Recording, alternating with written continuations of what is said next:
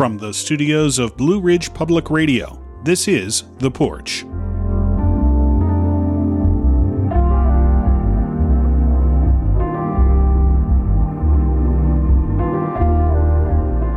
I'm Matt Bush, and I'll guide you through the next hour where we're going to take on some of the major topics in our region healthcare and growth. Later on, we hear what happened at this month's Asheville City Council retreat, which was at the center of a lawsuit over how much of it would be open to the public. Then we look at the comparatively slow pace of work coming out of the North Carolina General Assembly. But first, pre pandemic, during pandemic, post pandemic, the aftermath of the sale of Mission Health to HCA Healthcare won't ever be far from the minds of many people in Western North Carolina. The independent monitor, Gibbins Advisors, appointed to ensure that HCA follows through on the promises it made when it purchased nonprofit Mission, held its first meeting of 2021 this month, the first meeting since the full scope of the pandemic became apparent to us all, and the first since nurses at Mission Hospital in Asheville unionized in response to HCA taking over. BPR's Lilly Knoepp attended this month's meeting. She spoke with me from her office in Sylva and begins by reminding us what the Independent Monitor does. So, the Independent Monitor is a, an independent firm that was chosen in part by Dogwood Health Trust um, with HCA and then approved by the Attorney General. And this firm's whole mission is to make sure that HCA is following through on 15 commitments that were part of the asset purchase agreement when it bought Mission in 2019. And so, whenever there is something that seems like it might not be in compliance with that asset purchase agreement, it is the independent monitor's job to advise Dogwood Health Trust, which is the foundation that was created with the profits of that sale, so that they can then, you know, kind of call out HCA and say, hey, you're not following this deal that you made with the North Carolina Attorney General. You need to to change it and provide these services for people in Western North Carolina. And among those stipulations in the uh, asset purchase agreement, the sale document of the sale, this goes about service, this goes about keeping hospitals open. There are many, many of those. And the Independent Monitor did hold some meetings, its first round of meetings last year. They happened right before the pandemic happened, so people might be forgetting them in the haze of what has been the last year. So remind us about those meetings, what took place, and what you heard. You were at a couple of them, I was at one of them. What did we hear? Absolutely. So the Independent Monitor, part of the the deal for their work was that they were supposed to be able to go out into the community and hear from people about the services that they were providing. And so, you know, as you're reminding everyone about the pandemic, you know, that's been really hard to do this year. But right before the pandemic, they had um, six or seven meetings across the region. They went to all their five regional hospitals and the, as well as Mission Health. They went to all of those counties and met with people in the region uh, to hear from them. And I mean, the meetings that I was at, um, the Independent Monitor at the virtual meeting this last week described them as spirited. um, because it people had a lot to say. There were there were a lot of concerns that were brought forward. Um, some of those have been addressed. Uh, some of those I think people are still waiting for answers. And obviously, a lot has gone on since then with the pandemic and with uh, nurses at Mission Hospital in Asheville unionizing. So, the Independent Monitor is now doing its second round of meetings, second year of meetings, essentially. And the first one was earlier this month. You watched it virtually. Tell us what happened. The Independent Monitor went through just kind of a, a, refresh. It was just reminding everybody what their role is. I think they do really just want to make sure that people are cl- were clear. You know, they're they're not being paid by HCA. They're employed by Dogwood. They really wanted to be clear um, what those commitments are that are outlined in the asset purchase agreement. There are only 15 commitments in there. A lot of people's questions don't necessarily fall in, under the purview of the independent monitor. Um, so it was kind of just a meeting of, of answering questions and just reminding folks what they had done over the last year. Um, HCA is responsible for do, putting out an annual report to the monitor every year, and that that came out in April. Going through all of those those requirements that are in the asset purchase agreement and advising Dogwood Health Trust um, on whether or not HCA is following those. So it was quite a long meeting. There was a lot of community involvement as far as, as questions and just the independent monitor trying to to explain their role in this in this position. So you mentioned the first report came out um, to see whether HCA has been compliant or non-compliant in all the things that it agreed to when it purchased Mission. Have they been found in non-compliance in anything yet? Not yet. Um, in 2019, Dogwood Health Trust, you know, in their end of year annual report said that they did not find HCA to be non-compliant. Um, and so far, we haven't gotten to the you know 2020 report yet, which it is expected to come out uh, sometime by the end of May at the latest. Um, but there were a couple of things that came up that I found really interesting during the virtual meeting that the independent monitor said that HCA was not non compliant, but that they did have discussions with them about some of the issues that were happening in Western North Carolina, and HCA did make changes. And so the the independent monitor wanted to be really clear that you know these were not non-compliance issues, but they were things that changed. There have also been some other issues that they've gone back and forth on, as far as um, Attorney General Stein has asked HCA about uh, sexual assault nurses and their availability in Western North Carolina, and charity care has also been one of the really big question marks for the region as far as you know what is happening. The, one of the ways that they explain that is when Mission was being purchased by HCA, they had the option to continue to move forward with Mission's charity care policy. Um, and instead, the board of Mission felt that HCA's policy was actually going to cover them better. And so they did make changes to that charity care policy um, to go with the HCA policy instead. Here's a clip of, of Ron Winters. He's the kind of pr- principal on with the Independent Monitor. This is him talking at the virtual meeting. Uh, but I think it, it, it is it is difficult to qualify immediately uh, for charity care, and until you do, I think they have the right uh, to ask you to to uh, to put to, to make a deposit, and I don't think you have the right to get it back. And then the other sort of dispute um, that is a non-dispute um, was the transitional care unit at Transylvania Regional Hospital was closed. And this is, you know, something that HCA said, you know, we're not getting rid of this service because it's still available at other parts of the hospital. And so that sort of is the line of when are they not being compliant? Is this service, if the service is less, is it still available? Or is that uh, when they're in non-compliance with the asset purchase agreement. So in that case, Transylvania Regional Hospital, the community brought forward a concern and they they reopened the unit. And so they're the independent monitor explained, you know, that that wasn't they didn't see that as them being in non-compliance or as that being an official dispute. But it's definitely a time that the independent monitor, you know, brought up an issue to HCA and then policy drastically changed. Transylvania is one of 18 counties in the service area, so and all counties have been bringing things up since the sale occurred there are a few things that I think people are more passionate about and care more about in this area than than how this sale is going to affect their health care. So, but we use Transylvania County as an example here because of what you just mentioned. With this particular unit being restored at Transylvania Regional Hospital, does that answer all the questions that have been answered by the people or that have been asked by the people in Transylvania County? Yeah, I mean, the short answer is no. Um, the Brevard City Council uh, recently wrote a letter in February to uh, Attorney General Josh Stein asking, explaining kind of what's happening there. Um, they've seen a real loss in primary care physicians. They said they've lost um, 14 healthcare providers. In the letter, it's 15. I spoke with. Um, Brevard City Councilwoman Maureen Copelof. She said, you know, one person has actually signed on with HCA, but this is something we've seen throughout the region. Um, local physicians, surgeons, um, other people have not been signing updated contracts with HCA, and they have left. Um, for example, in Brevard, 14 people have left.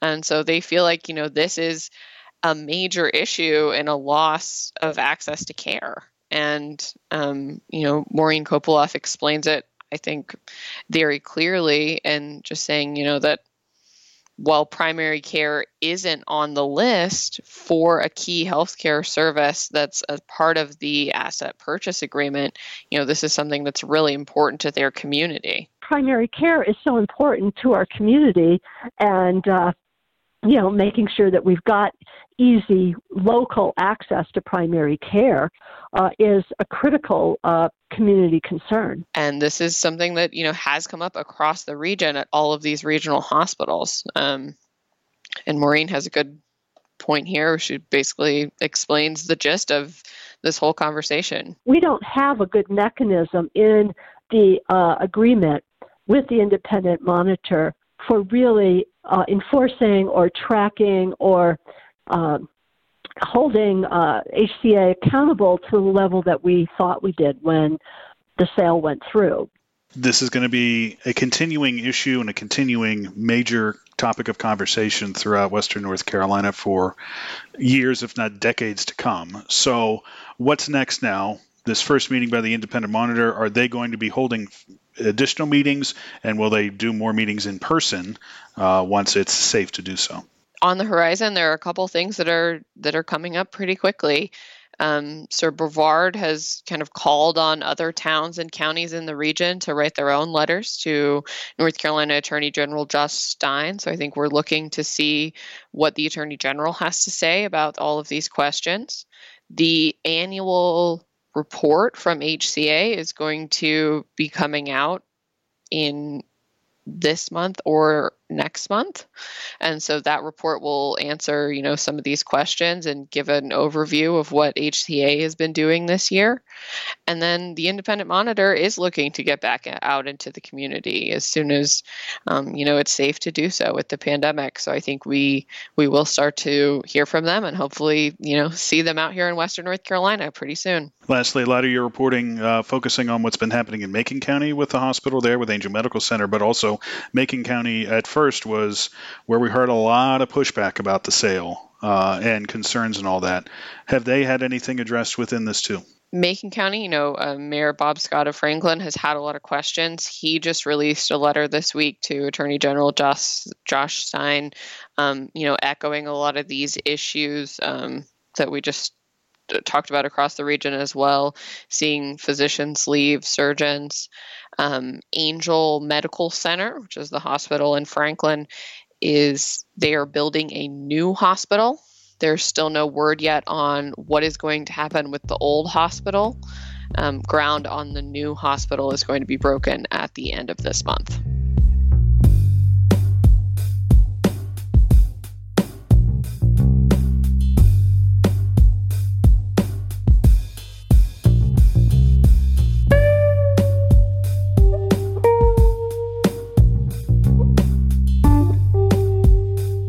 That's BPR's Lilly Knoepp. You can read more of her reporting on the Independent Monitor for HCA's purchase of Mission Health with the free BPR mobile app or at our website, bpr.org. After a short break, we hear what happened at Asheville City Council's retreat this month. You're listening to The Porch, a production of the BPR News Team. Thanks for joining us.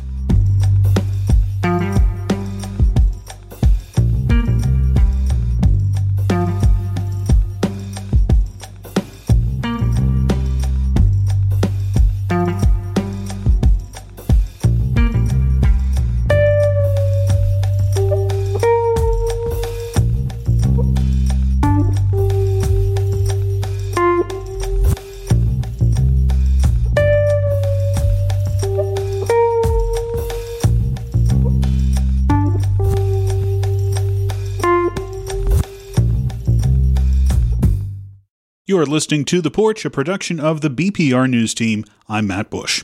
Asheville City Council held its annual retreat earlier this month, taking place in the spacious arena at Harrah's Cherokee Center, Asheville, to allow for social distancing. Initially, a portion of the meeting was not going to be open to the public until five media outlets, including Blue Ridge Public Radio, filed suit. A Buncombe County judge agreed, and the whole event was open to the public. One of those who went in person was Asheville Citizen Times reporter Joel Burgess. He joined me via Zoom to recap what was discussed, beginning with why lawmakers hold a retreat at all. What they have traditionally done, and a lot of governing bodies do this uh, for for cities and counties across the state, is they will have an annual meeting where they kind of huddle and talk about sort of big long term goals. A lot of their meetings uh, are occupied with things that have to be decided pretty quickly, but this is a time they get back and sort of strategize and say, hey, here's what um, we'd like to see the city aim for over the next year, two years, three years, whatever. I, I always, and I'll just as an aside, I always find it an interesting exercise, and it's probably a good idea to do these types of things, though it can often be thwarted by reality, meaning that things happen, events happen, pandemics happen, protests happen that suddenly jar the city and and can sort of shake up those priorities. But anyway, that's what an annual retreat is. So on the first day of this retreat, it included a team building exercise. Now, initially, that was not going to be open to the public. Five media organizations in uh, in Asheville, including both of our organizations, Mountain Xpress as well, and AVL Watchdog and Carolina Public Press, brought this lawsuit to open this up to the public, and eventually it was ruled right before the day before the retreat that that happened.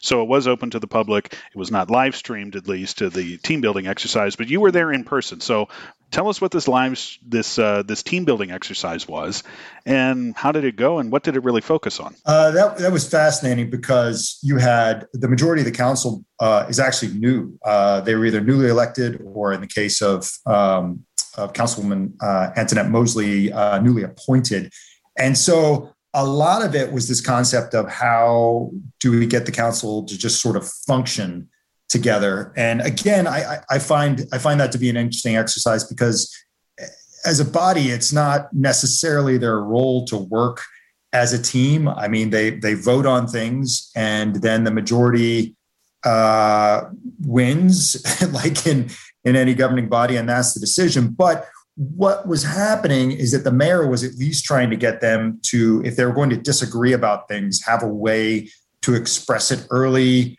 to to have a, a, a degree of civility, to allow them to communicate better, so that uh, and I'm trying to remember there was a, a, a great um, sort of uh, uh segue from uh, Gwen uh, Gwen Wisler, who at, at time at one time was the vice mayor, and she was saying, "Look, it's fine if you're going to essentially uh, blast me in public, but just let me know ahead of time.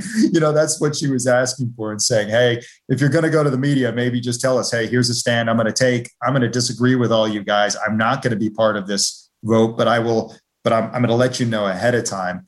So it's it's sort of just they're trying to establish just some some ground rules and and uh, maybe some you know a sense of decorum. I guess it might be the term.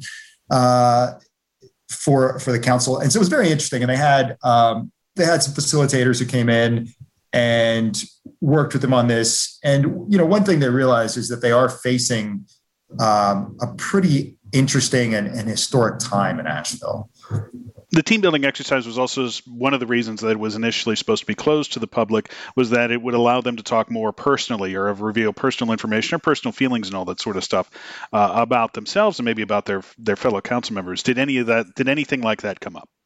Absolutely. And well, the interesting thing is, yeah, they said, um, look, you know, we're just going to be talking about personal things. It's not necessarily about conducting the, the public business. And I, have just got to talk a little bit about the lawsuit. And um, open records law. And and that is what the law talks about. The law talks about if the, if the governing body is getting together to conduct public business then it has to be open to the public unless it, it meets this specific definition of a closed meeting. And those are things like if you're going to talk about uh, an employee and talk about their their you know their performance or things like that there's a certain amount of privacy given to them or if they're going to get um, advice from their attorney there's sort of this attorney client privilege and they said, well, you know, this isn't going to be a closed meeting and it's also going to be, we're not going to be doing public business. We're just going to kind of talk about ourselves. Well, I don't know if, if um, what they did talk about was originally what they planned to talk about, but there certainly was some policy making aspects. And one of the interesting things was sort of who do you represent? Who do you, who do you feel like you, you're speaking for? And uh, i will bring up uh, Antanette Mosley again. She's one of the the Black Council members who who is who have joined the council recently, and she said, uh, "I'm here to represent, you know, uh, Black residents, Black women residents, and actually Black Native women residents." And so they they kind of got into some of those things and, and personally why they got into why they started to get into public service. And um, yeah, it, it, was a lot of it was uh, a little bit about, you know, here's who I am, here's how I feel.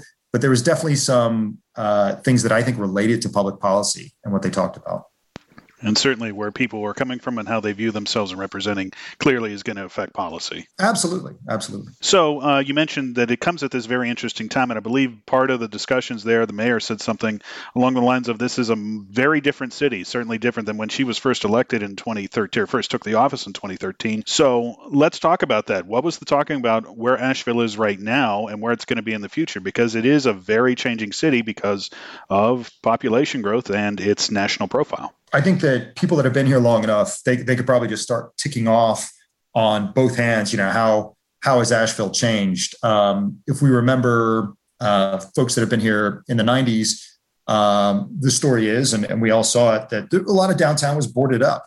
Um, cost of living uh, was low, wages were kind of low. Um, and then uh, really it became a tourist mecca and property costs went up um, the wages necessarily have not gone up. Um, we have seen the impacts of that differently on different communities. Asheville's um, Black residents uh, really have have maybe borne the brunt of a lot of these changes, and we've seen a lot of outflow of of Black residents, people largely young African Americans who have left the city. We've seen that the population decline. We've seen, um, of course, that's tied in with what's happening nationally in terms of a, a, a reckoning is the, the, word that's often used about racial justice that is certainly happening in asheville um, we're seeing a, just a, really big rise in homelessness. And again that's not unique to asheville though i think we are we are seeing a lot of it. And that's that's attributed in large part to the pandemic. Um, and there's traffic now, which is interesting. And there's talk about growing pains in that way. There's there's an emphasis on public transit. Are we going to be able to really grow a transit system that uh, helps everyone? We're, the city is going to get $26 million. And now we've we've recently learned maybe a little bit more from uh, this this COVID aid uh, passed by the feds, uh, signed by the president. That's what are they going to do with it? It's it's really unprecedented the amount of money, the amount of aid that is going to be flowing in both to Asheville and to Buncombe County. So it's just a very strange, odd, and historic time for the city, and, and those in a lot of other ways. So were they beginning to discuss policy? I mean, were there anything that was really maybe tipping their hand as to where it might go? They're obviously coming up on budget season here, so we're going to get to that over the next few months. But is there anything that's really tipping the hand here because of, you know, this is a year after the killing of George Floyd and the protests were coming up on that. There were a lot of budgetary demands made by the by, by the people who marched last year. So what sort of policy I don't know, directions did anything come out of this retreat, I guess, that indicated where the policy directions for the city lawmakers may be going? Um, yeah. So, it, for one thing, the reparations program is high up there in terms of priorities. And if folks uh, remember, that was passed uh, back in July. It, it, was a historic vote. Uh, you know, there were very few local governments that were talking about reparations back then. Evanston, Illinois, is one of them that is slightly ahead of Asheville. Well, they're, they're more than slightly. They've they've actually gone ahead and and uh, set up a payment program to help residents, Black residents, with housing. But Asheville really helped kick off the discussion about reparations with that July vote. And now the question is, will the city and county, which has joined the city council, follow through? And what will that follow through be? And what will it look like? And how is it? How will it be shaped? And so that's really the the the a main focus of the city council going forward is how are we going to how are we going to do this? Now i will say there there have been some steps that have been taken. For example um, as many people know there was a moratorium on the uh, basically the, the the allowing new hotels for more than a year. It was supposed to be a year but because of the pandemic it was extended.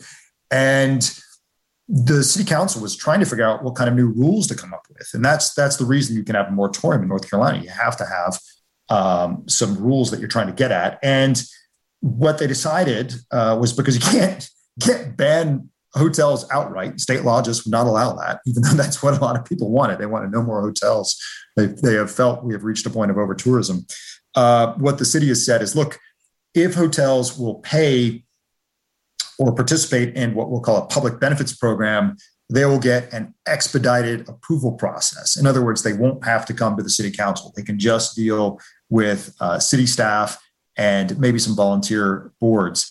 And part of those public benefits is a reparations fund. So basically, hoteliers can pay into this reparations fund. So uh, hotels will help be uh, help be funding it if if they want to do this. So an interesting thing that came out of this retreat is that well that public benefits idea might be extended to other types of development, uh, large housing developments. And so really you could have these high end uh, condo and housing developments uh, that might be facing a similar choice. They might say, hey, instead of trying to go through this larger political process of getting passed through the city council, if we pay into a reparations fund or some other kind of public benefit, then we will uh, we can get through the process more easily. And so that was something that came out in terms of reparations. But the, the some of the keys will be what what will be done with with money.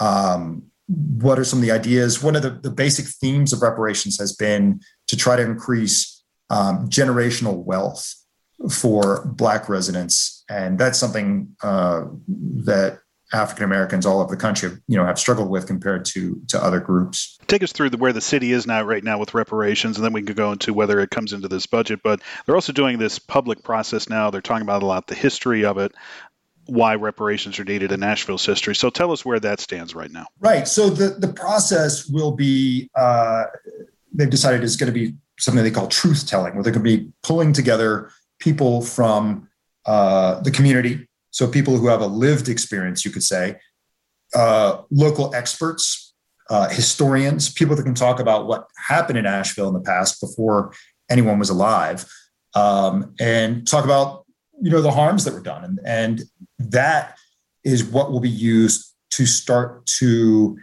bring together an idea for different programs. So housing and businesses looks like it may be a focus. Um, how can we help Black residents become homeowners? Because as we know, when you own a home, you have equity, you have something to hold on to that can often be passed on to the next generation. The same for businesses, and businesses are a different type of way to, to grow wealth.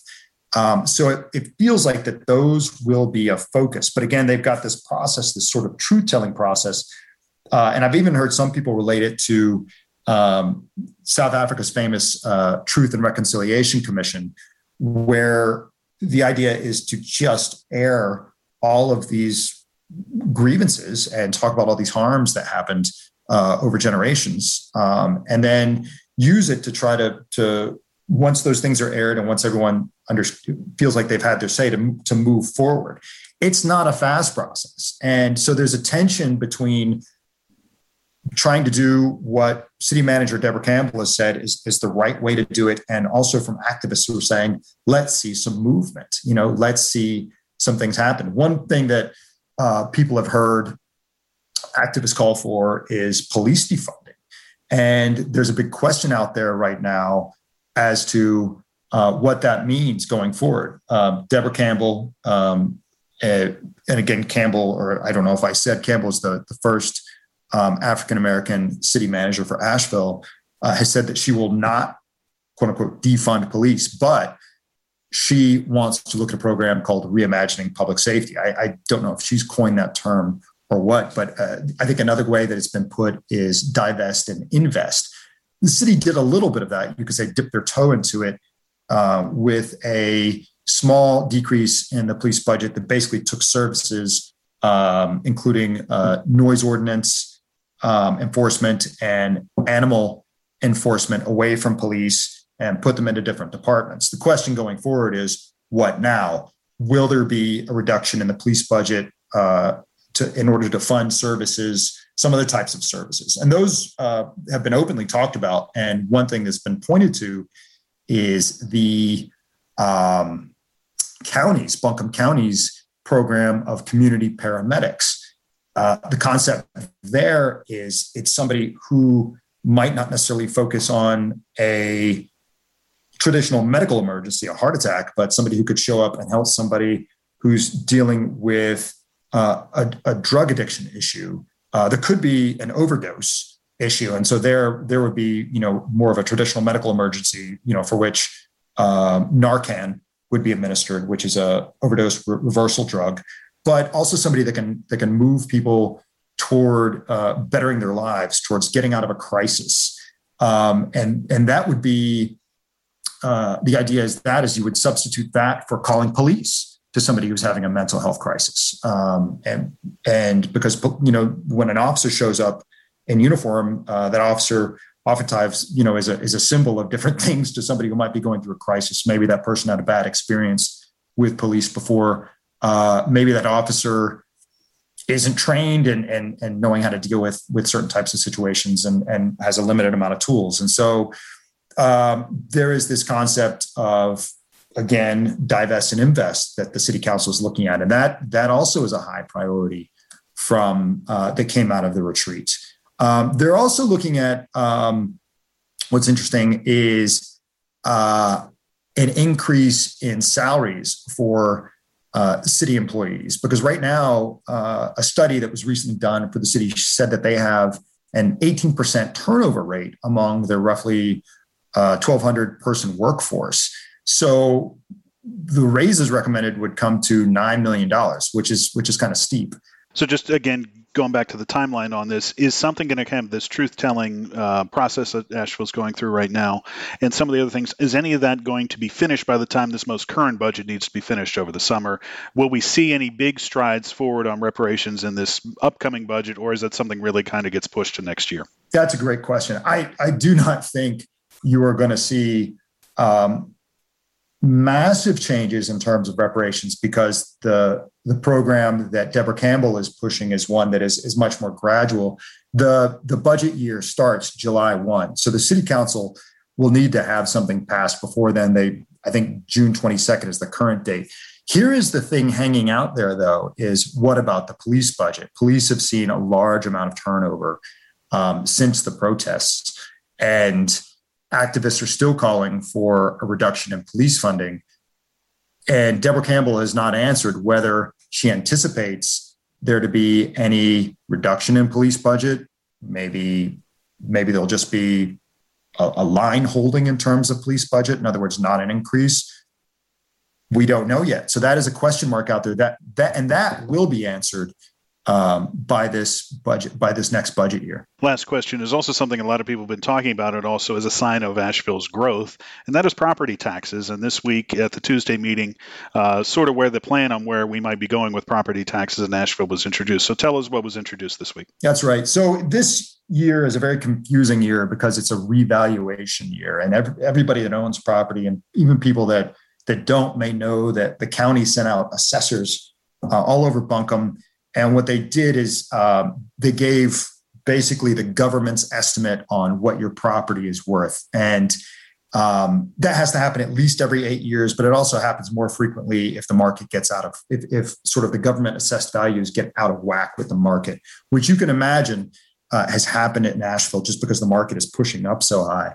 So again, it's it's a confusing year because if Asheville and Buncombe County, for example, and they both set tax rates, if they it's possible that they could lower their tax rates and you could still see a pretty substantial tax bill increase because your property value jumped up. So in 2003, the North Carolina state legislature uh, passed a law that called on these local governments to declare a revenue neutral rate. And the idea there is to show um, residents, property owners, what the rate would be for the government to bring in the same amount of revenue year to year, plus um, an increase for, for new construction that's been built. And that gives you a benchmark. That way you can say, oh, if you if you don't lower the rate to this, then you're essentially giving me a, a property tax increase.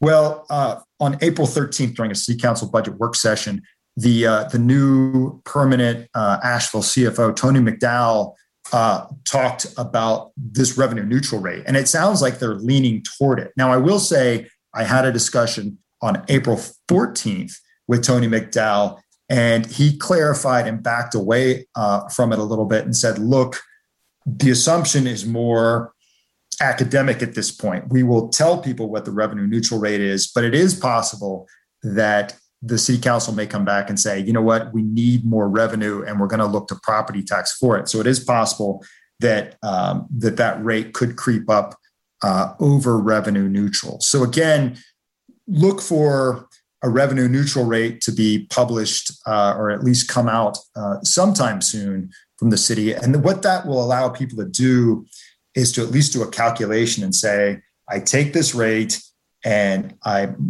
I take my property value that the, the government has given me, that the county has given me. You take that property value, you divide it by 100, and you multiply it by the rate. And that tells you your annual tax bill. I know that's confusing. We have done a story that talks, that kind of walks you through the uh, the equation. You can check it out at uh, citizentimes.com if you want. And uh, but also people can just pay attention and wait and see.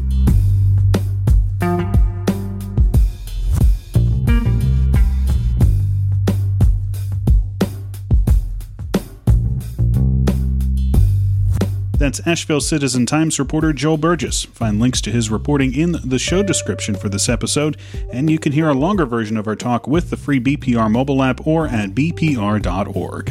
One of our frequent flyers, Dr. Chris Cooper, joins us next on the porch after this short break. Stay with us. I'm Matt Bush, and you're listening to The Porch, a production of the BPR News Team. The North Carolina General Assembly is a few months into its session, and the pace has been slow, even more so if you compare it to our neighboring states like Georgia and Virginia. Dr. Chris Cooper of Western Carolina University joins us via Zoom for another chat about politics and catches us up on what's happening in Raleigh and why it's been a slow go so far.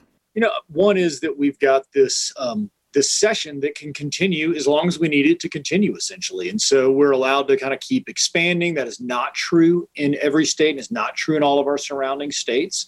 Um, and then we've got divided government, right? We've got a Republican uh, controlled General Assembly, both the House and the Senate side. And then, of course, the executive branch, the governor, is controlled by the Democratic Party. And so a lot of what happens in the General Assembly, particularly right now, is kind of posturing for the public because the reality is most bills um, from the Democrats won't get out of the General Assembly, and most bills from the Republicans will be vetoed by the governor. And given the fact that the Republicans don't have a supermajority control, they're unlikely to become law. So, in some ways, we're waiting um, while we watch all of our neighboring states pass all this legislation that we may love and may hate.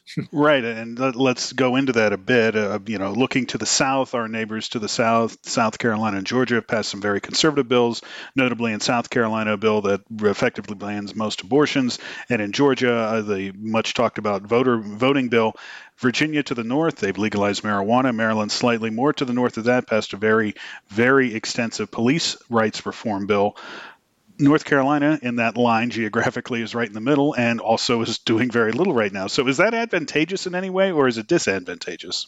You know, I think it depends, right? If if you support an activist government that needs to be out there um, doing things, being active, then it's a bad thing. But if you kind of think that the, the government that governs best is the one that, that governs least, then it could be considered a good thing, right? So one person's gridlock is another person's um, kind of hands off approach. So I think it really depends on your perspective and what you want out of our government. Um, but what it does mean is that there's just simply fewer laws that are being passed into into policy, and certainly fewer extreme laws or very conservative or very liberal laws that are being passed. So does this inaction really fit the mood of North Carolina right now? I think it does. I fit. I think it fits the mood of North Carolina in 2021 very well. Right? We're not a red state. We're not a blue state. We're not a state where people want very, very conservative policies or a state where people want very, very liberal policies. We're a state that is kind of hard to figure out. We're a state that is split. We're right in the middle of the country. And so, in a lot of ways, having divided government without much action coming out of government seems to make some sense. It seems to fit us. And, and I think you can see the pro and the con of that, right? So if you're on the conservative side, you may look to our south and to our west and wish we looked a little bit more like Georgia South Carolina. If you're on the more liberal side, you may wish that we looked a little bit more like Virginia. And the reality is, there's about half the folks in this state that are on each of those sides. So I think we're getting the government that, as a whole, as a collective, we want. So, what does that mean, though, for any rather large things happening over the next two years with this particular General Assembly session? Um, yeah, again, looking at what the four states we mentioned here before did pass very, very large measures, very substantial measures. Is North Carolina going to see anything like that? And, well, we, let's start there. Is North Carolina going to see anything like that over the next two years? I think it's very unlikely that North Carolina will see something like that. As long it is because again, the governor's mansion is controlled by the Democrats, and although we were the last state in the country to give the governor the veto, we did give the governor the veto power over everything except redistricting and a couple of other kinds of bills. And so, whatever the Republican majority wants to put out, they've got to get Democrats to go with them, or else the governor's going to veto it. They won't override it, and it won't become law. So, and if you're looking for examples of why how that plays out, we actually haven't had a state budget in a couple of years in the state of North Carolina. We just keep using the old one again, and that's because the two sides cannot come to any consensus. What does it mean to not have a state budget or a new state budget and just having to keep operate on the ones that were done from the prior decade? Yeah, I, I, mean, it means that we're essentially moving off of old priorities. Um, and so, old priorities that were in place um, with uh, with a different gubernatorial administration, certainly. And um, so, in some ways, some folks might think that that's a, a good thing for the Republican Party. The Democrats clearly are not getting the budget that they want. At the same time, it's it's almost by definition not a very forward-thinking or forward-looking budget. It is quite literally a budget from years ago. Is there any more incentive? Is there any possibility that there could be more bipartisanship or negotiation over the major issues? We know the most particular one, which is why there hasn't been a state budget for several years, is Medicaid expansion. But on anything else, is there any more incentive this year? And is there any more inkling that we might see some negotiation and bipartisanship in Raleigh? You know, I would hope so, but I just don't see a lot of hope. So if you, um, you know, compare what's happening, for example, on some of these election bills, you've got the Republicans putting forward an election bill that would limit uh, early voting a little bit, that would um, take away the ability for local boards of elections to accept private donations um, for, to help fund things around elections. It's probably going to get through the General Assembly. It'll probably be vetoed by the governor. Um, and the Democrats have put up their own companion bill that would, they say, safeguard voting rights and, and mandate automatic voter registration. That one's sort of unlikely to get out of the General Assembly. And so you're seeing each party kind of volley up their own bill and their own um, kind of a, a, tit for tat sort of thing. The Republicans promote something, Democrats promote the opposite, or the Democrats promote something, the Republicans promote the opposite. So I don't see a whole lot of hope. I hope I'm wrong. So let's go back to those election bills that are in the General Assembly. You said there are two kind of the posturing here, both sides saying this is what we want with it, but really nothing that is going to pass by the time the next election is held. So go through those again, and what makes them, I guess, different? Particularly, let's look at that Republican bill. Is it really much different from what was passed in Georgia? Yeah, it, it is smaller. So you can think of it almost like a, a, a very a shrunk down version of the Georgia bill in some ways. So there's just four primary provisions here. This is called the Election Integrity Act. And I think you can tell a lot about the parties by just the names, right? The Republican version is the Election Integrity Act. The Democratic version is the Safeguarding Voting Rights Act. And so the names kind of tell you how each party is trying to play themselves one around integrity, one about voting rights. But the Republican version would say that you can't accept private donations for the purpose of administering elections um, or employing individuals on a temporary basis. So there's been a lot of attention, particularly in conservative media, about Facebook putting money into this. But it's not only groups like Facebook. There's actually out in California, the Schwarzenegger Institute. Yes, Arnold Schwarzenegger's Institute gives money towards local election bodies to help fund them. So you're a local board of election and you say, hey, we're trying to, you know, pay our poll workers better, reduce the lines, or do other kinds of infrastructure needs. And so the Schwarzenegger Institute will give grants and say you can do that. This bill, if it passed, would say you can't accept those in North Carolina.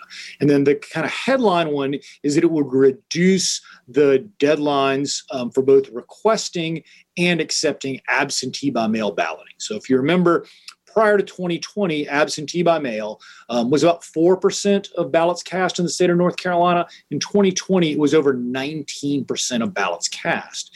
And, you know, about 30,000 of those were accepted after election day or requested um, kind of uh, closer to election day than this bill would allow.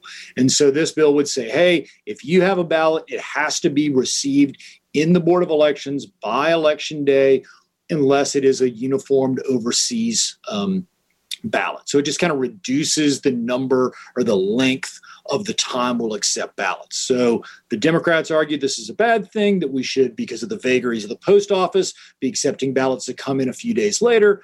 The Republicans are arguing, hey, if you make the deadline sooner, people will get it in sooner. So you've got, again, a lot of partisan infighting on just what would likely happen. Back to the bit about the local election boards, what were those donations being used for um, that came from groups that you were mentioning there and so many others? What were they being used for last year?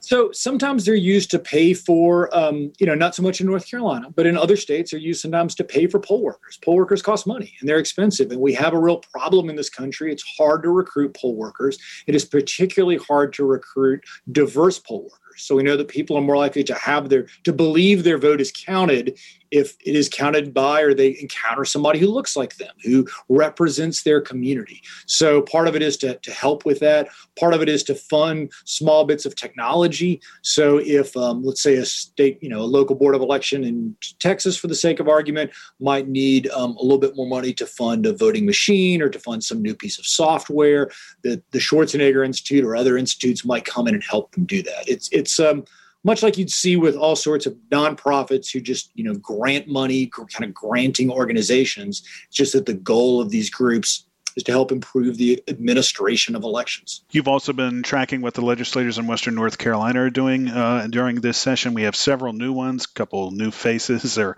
familiar faces back in the legislature as well. So you have a lot of new people there. So what's the takeaway so far looking at bills that have been introduced? Obviously, they can either introduce a bill as a primary sponsor or as a secondary sponsor and go from there. So what have yeah. you been seeing? That's right. And, and, so we should keep in mind, I probably should have mentioned before, North Carolina has this thing called crossover day, which says that certain kinds of bills need to cross over from one chamber to the other by a certain date. And crossover date this year, I think, is May 13th. So that's going to, you're going to see kind of a big flurry of activity happen right around May 13th. And a lot of these bills that don't cross over won't ever make it out. So most of these bills, again, we'll never hear from again. The um, some of the folks in Western North Carolina, you, see a lot of specialization, right? Mike Clampitt, uh, the 119th, um, which is Jackson and Swain and, and, a little bit of Haywood County, has been putting forward some bills around criminal justice issues, public safety issues. That tends to be what he does when he's in office, and he's been in office on and on for on and off for a number of years. He's also um, a primary sponsor of a bill that would introduce term limits for Congress, which is kind of an interesting one. Um, we're seeing a lot of the Asheville based folks have been introducing a lot of local bills. And this is normal. This is a good thing to some degree, right? You want your local representative to be introducing bills that mean something for your community and perhaps not other communities. And so you're seeing a lot of those even out west with Gillespie, who's a new member from the 120th State House District. He's been introducing a lot of local bills, for example, one that would um, give in state tuition to community college folks in a very few Georgia counties you can imagine, right? You're representing far western North Carolina. That's maybe a bill that makes some sense. Tim Moffitt, who was, of course, in the General Assembly, out of the General Assembly, and is now back in the General Assembly, has been um, fairly prominent, really um, uh, co sponsoring a, a series of bills around alcohol, but he was also making some headlines around these reopening bills. So we, of course, had Governor Cooper, um, who was sort of fighting COVID by saying things needed to be closed down a little bit longer, and then the Republicans arguing against that. Tim Moffitt was um, definitely one of the folks leading the charge, trying to say we need to reopen more of North Carolina. And you definitely see that in the bills that he's introducing. One legislator has taken a far more prominent role, and it's sort of grown each year that he's been in the legislature, is Senator Chuck Edwards of Henderson County, the Republican there. He's primary sponsored some very large bills this year, including uh, the, the you know having uh, sheriff's departments cooperate with ICE across North Carolina. This is one that came up before. Also about city governments or local governments that cut their police budgets and all that. He's taken a larger role, hasn't he? He has. He's become, um, you know, I think he was more of a, a behind the scenes player in some ways. I mean, he would get coverage every now and again and get attention, certainly with some of the, the comments about the city of Asheville a few times. But um, if you just look through the number of bills he's sponsored um, as a primary sponsor this round, it far exceeds what he has in the future. And of course, this has led to a lot of speculation as to why. Some folks might argue, hey, he's just doing this because he's been in office longer. He's kind of learning his chops. He's learned his way around the General Assembly. He's gaining seniority. And of course, some other people think, well, maybe this means that he might be more likely to challenge Madison Cawthorn in the future and perhaps throw his hat in the ring for 2022 topic that we are sworn against talking about. Yeah, we're going to stop there on that. And if our listeners know or if they don't, uh, we have sort of a rule, unwritten rule or written rule or, you know, public rule here between Chris and I that we're really not going to talk about next year's election until at least July of this year because we do really want to focus on governing and policy and the things that are happening right now because that's so important. And let's see a lot of the new people who were elected uh, to these uh, positions. Let's see what they actually do while they're in office before we start thinking about what may happen again next next year. So don't worry, we know uh, we know how many congressional candidates are declaring right now, but we're going to have plenty of time to talk about them later in the year and, and, into next year. One thing that is going to affect, and we are going to talk about it right now, is the census. And we're still waiting for what's going to come from the census for North Carolina and how that's going to impact elections this year, municipal elections, much less elections that take place next year. So, where do we stand on the census figures coming? So, um, think about this in, in, kind of a couple of uh, chunks, right? So, the first chunk is going to come later this month, and that is kind of these big numbers that say about how many people live in each state. And so that's the time where we are going to move from um, almost certain to certain that North Carolina will receive or has earned, depending on your perspective, a 14th congressional seat, a 14th congressional district, right? So right now we have 13 members of Congress in the state of North Carolina when the new census numbers come out statewide, we are almost certainly going to, um, we've increased population enough to gain a 14th member. Um, some of the Rust Belt states are going to be losing members of Congress. We're going to gain one. So, what that's going to mean is, in addition to the General Assembly redistricting that has to happen also, um, we're going to drop a 14th district somewhere in the state of North Carolina. And there's going to be a whole lot of speculation as to where that is and it's important and it's interesting and i encourage folks to pay attention but also pay attention to that 14th seat doesn't just get dropped into a vacuum right? Where it falls the other districts need to then get smaller as a result. So it's almost like dropping a big you know boulder in the middle of a lake. The ripple effects do matter and they're going to matter out in the 11th congressional district where we live. They're going to matter back east. They're going to affect every district in the state of North Carolina. So that's the first thing that's going to happen. That'll happen pretty soon as far as just knowing we're getting the 14th.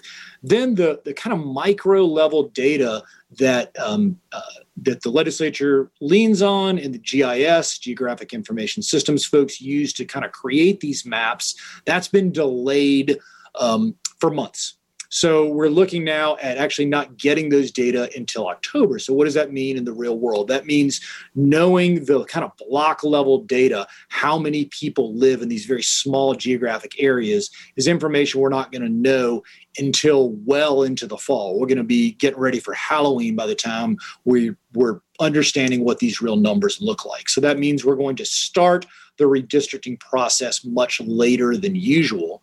And in terms of the 2021 elections, that means almost certainly we're going to kick those elections to 2022. So it's going to have, again, all sorts of big ripple effects, a lot of which we're not going to understand until the fall. Once the new numbers come out, the General Assembly is then going to get to work redrawing district lines for 170 seats in the North Carolina General Assembly and then 14 seats in our Congress. And typically the census figures come out well before Halloween, is what you're kind of saying right now. So almost certainly, as you said, the 2021 elections, which are usually just municipal elections, town councils, board of aldermen, and uh, water and soil conservation district seats, going to be pushed to next year. So again, we'll have a very long ballot once we begin to talk about that. But there are other things the census does, and and and it's just very important. You, it's a great breakdown of all the things that it does for your election, but it's also delaying some other things, isn't it? That we don't get this information. Yeah, absolutely. So this is um, right. We're concentrating the political here, but when in terms of all sorts of benefits that the federal government gives to the states, right? When you try to figure out how does the federal government know how much money to give, well, if they're giving per capita figures, then it really matters to know how many people there are per capita, right? How many people actually live in a state or live in a smaller unit of geography. So the political consequences are absolutely the ones that make the headlines, but there are substantive policy consequences that are affected as well. So this is a really good example of why this big, slow moving bureaucracy in Suitland, Maryland, the United States Census Bureau, is affecting lots of things about how people's daily lives are affected here in Western North Carolina. And that's a lot of funding. And this is, you know, tax tax day week, uh, where, where this will broadcast the day after tax day that's our funding. That's our money essentially, and it's not coming to the places that it would typically come to. No, that's that's exactly right. And so yeah, it is we are we're operating in this weird vacuum with very very little information for an extended period of time. And it has real consequences again, not just for the the silly horse race stuff, but for actual governing, for money in people's pockets, for funding for roads, for things that really matter in your life and in my life on a daily basis.